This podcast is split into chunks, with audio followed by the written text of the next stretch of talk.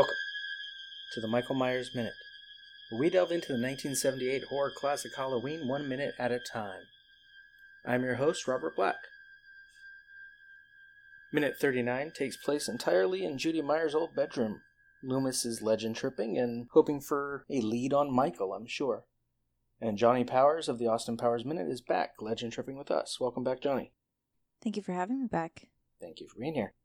Now, Loomis is telling Brackett a story that Brackett surely knows already. Not just because he's from Haddonfield, but according to Chaos Comics, Lee Brackett dated Judy when they were teenagers, and her death is the reason he became a cop. That's kind of that's like endearing and also just sad. yeah, those both fit. So Loomis walks over to the spot where the sister was sitting. The script says, doesn't refer to her by name. He says she was sitting right here. For some reason, Brackett goes into the hallway and comes back, and Loomis glances at the window. He doesn't know what happened in the opening scene, and neither do you, Johnie, of course, but he says uh, he could have seen her through this window. He didn't see her through this window. Loomis is just making all of this up.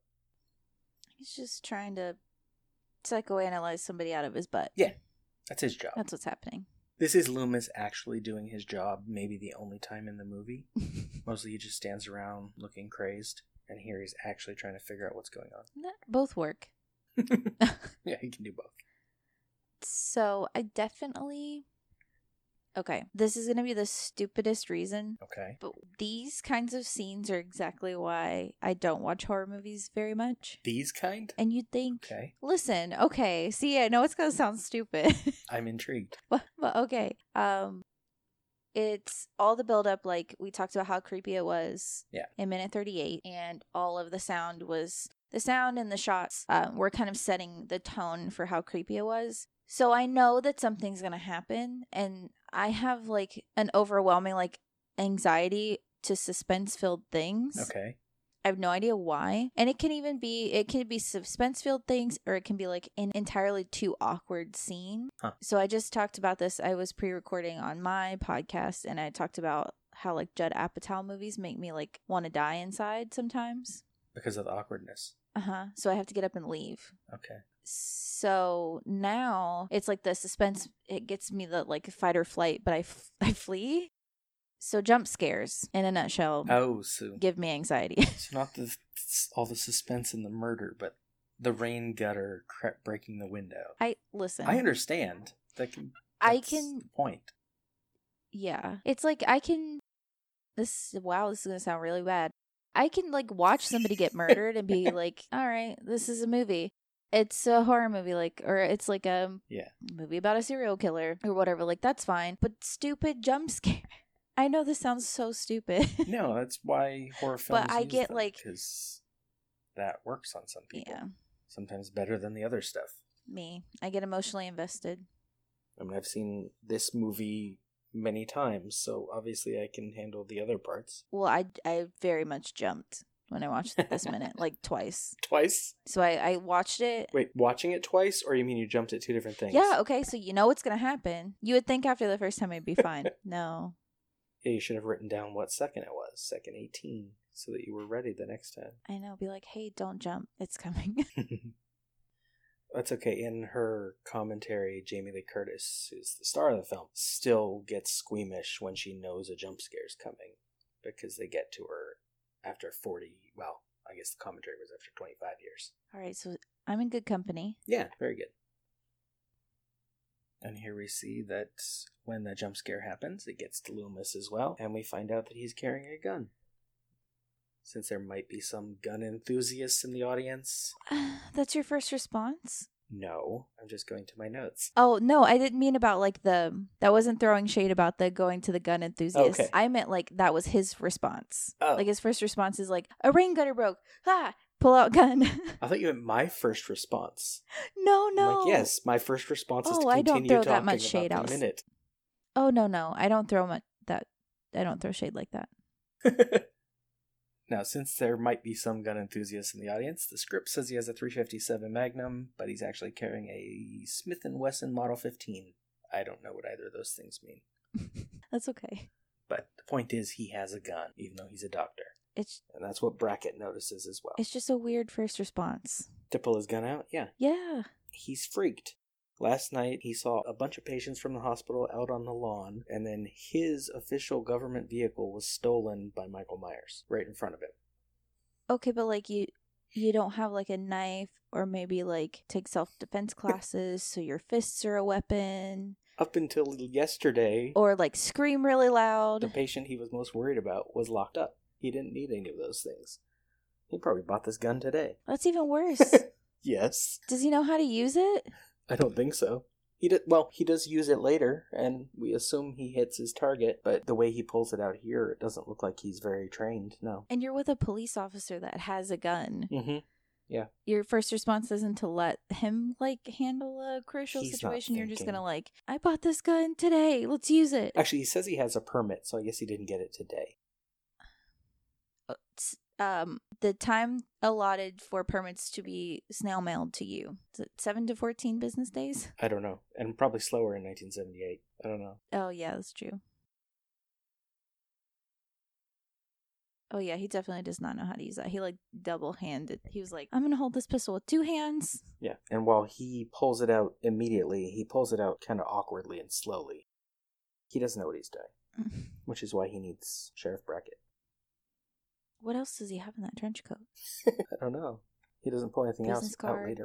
Maybe. guns. Although he latched onto the sheriff and then went on a ride with him in his car to get here, so I'm not sure he's bothering with business cards. Okay. No keys because his car is stolen. Well, his government car is stolen. He has another car oh, Okay. that he was driving. Well, I mean, you'd have to have a house key. yeah, and coins because he was at a payphone earlier, so he probably carried some change. What if he's got like emergency, um, sedative, Oh, like a like in a like medication? Maybe. It never comes up, so Mhm. I don't know. He just shoots first. That's his impulse. Shoot first, ask questions later. You haven't seen it yet, but later in the film, that's literally what he does. As soon as he sees Michael, he shoots. He doesn't even hesitate. That's never like the good option. Yeah.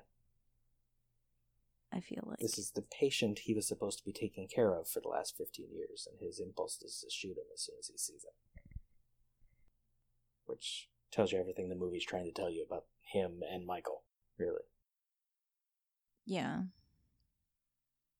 See, because, like, I know that these are just like empty thoughts, I guess, because I haven't seen the whole movie. Yeah. But it almost seems like suspicious to me that, like, if that's your first response and you've been with the person, and I know you're describing them as like pure evil incarnate, but there's a backstory there that you a shady guy if you would shoot a patient. It's one of two options. Either he's completely right and the thing he's after is like pure evil, or he's wrong and there's something wrong with him. I'm gonna now, after I record with you, um, fully immerse myself in these movies there's a lot of them. because, like, I have questions. I'm gonna have to have, I'm gonna have to have like moral support Okay. from the audience. Hey, everybody, I'm scared of jump scares. Think of me There when I'm watching several. these movies, please. Oh, This movie doesn't depend on those, but it does have them. that's good. Are we depending on like the gore? Not in this one, no. Oh, okay, This one's more of like a slow suspense build up. I'm okay with that. There's a little more gore in the second one. Okay, that one, that's fine. And I'm also really good with gore.